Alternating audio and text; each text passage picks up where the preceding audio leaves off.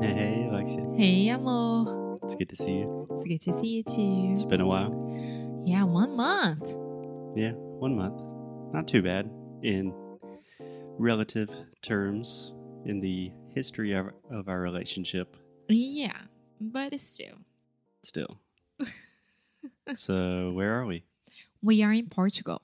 We are in a tiny room in Porto, in Portugal. Yes, so this is the first time that we say which city we are because I've been secretly just saying Portugal. Oh, it's the first time that you publicly said that we are in Porto? Uh huh.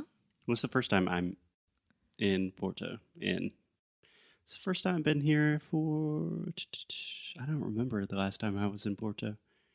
Like ten years at least, 10 years. Ar- mm, approximately maybe eight.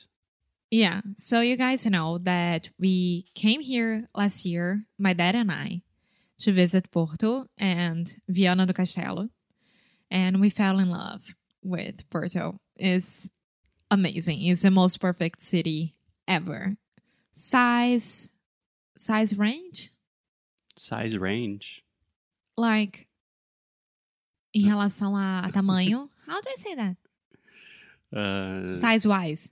you could say size wise. Yeah, size wise. it's a little bit strange. I would just say it's a good size city, not too big, not too small, not too hot, not too cold, Mm, Yeah. just right. Very windy. It's very windy. Windy.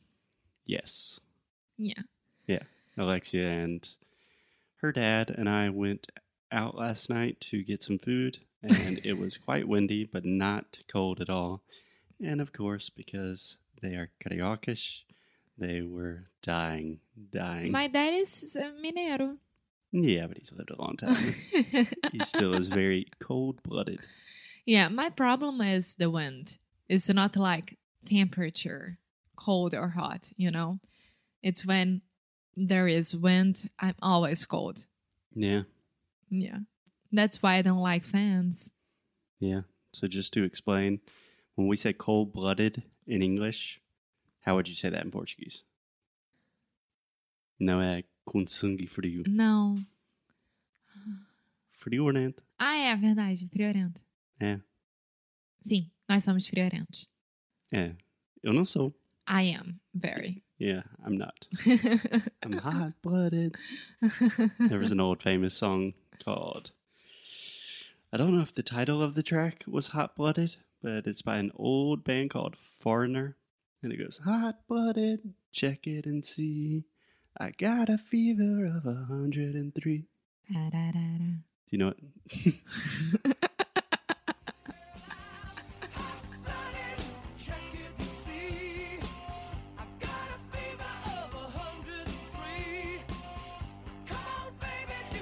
anyway, um, so we are here in Portugal. yes, As many of you know, Alexia is a Portuguese citizen, I am. so she has what we call dual citizenship. yes, sir. So we are here for a while while they are going through the process of her dad going through, ah, in Portuguese, you would say regrupamento, regrupamento familiar, Reagrupamento familiar. regrupamento familiar. Um, I believe in English we say family re- Reunion. family reunification. yeah, a family reunion is like a get together when it's like your family has a big barbecue or something. it's a like a Sunday family reunion. yeah, this is not like a big brunch in Portugal. This is like a long legal process. yes, because well, as Foster explained, right now I have my Portugal citizenship, Nope. Portuguese. a citizen. Portuguese citizenship since I was 2 years old. I Okay. don't know. So I've had. I've had Yeah. since I was two years old.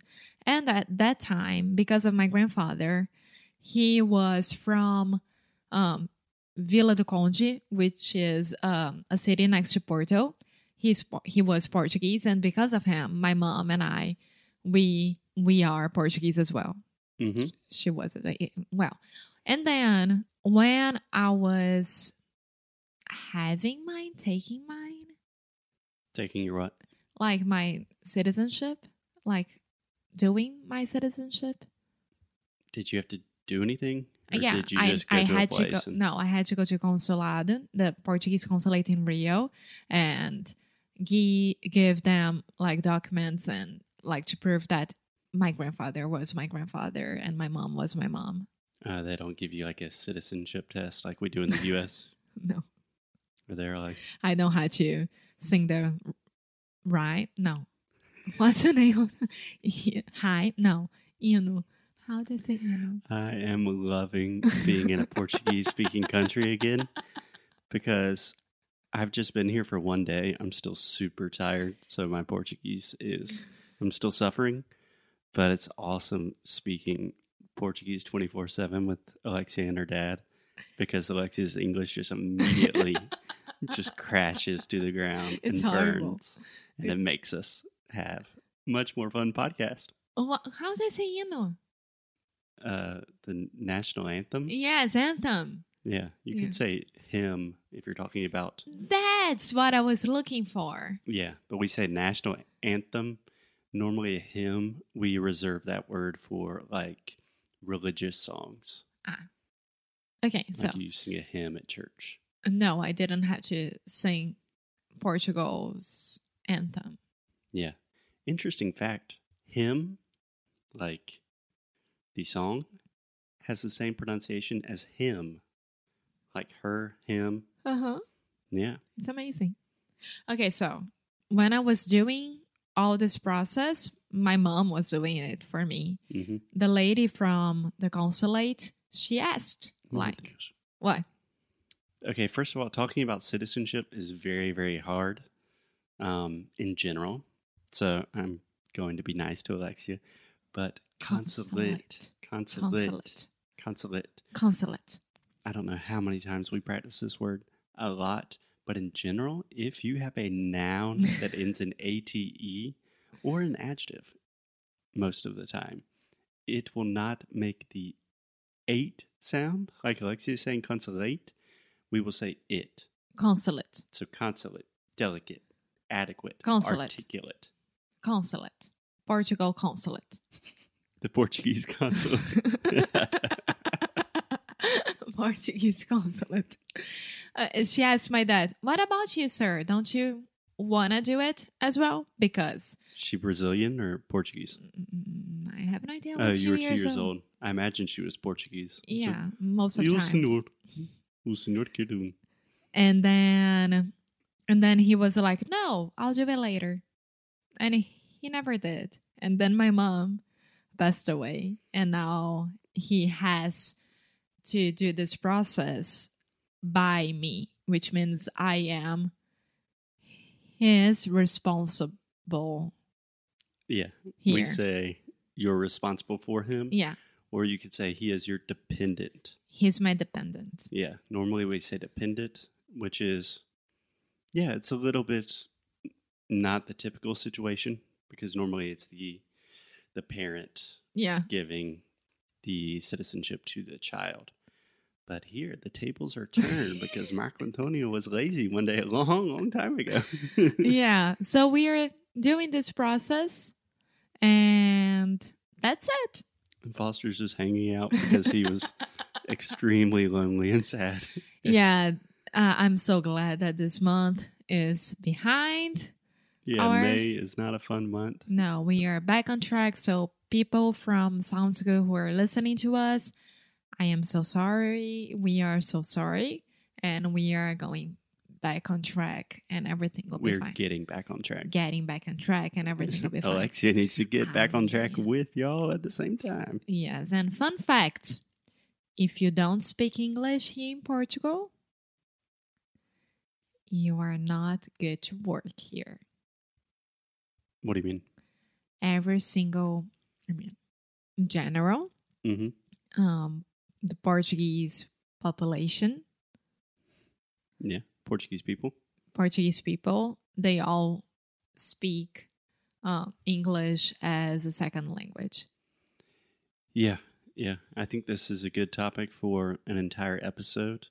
But in general, the level of English, like in Brazil, if you put English on your CV or your resume and you're applying for a job and they say, Do you speak English? And you're like, Eu falo um pouco. Básico. Yeah. Yeah, but it's básico. not like our fault. It's not like Brazilians' fault.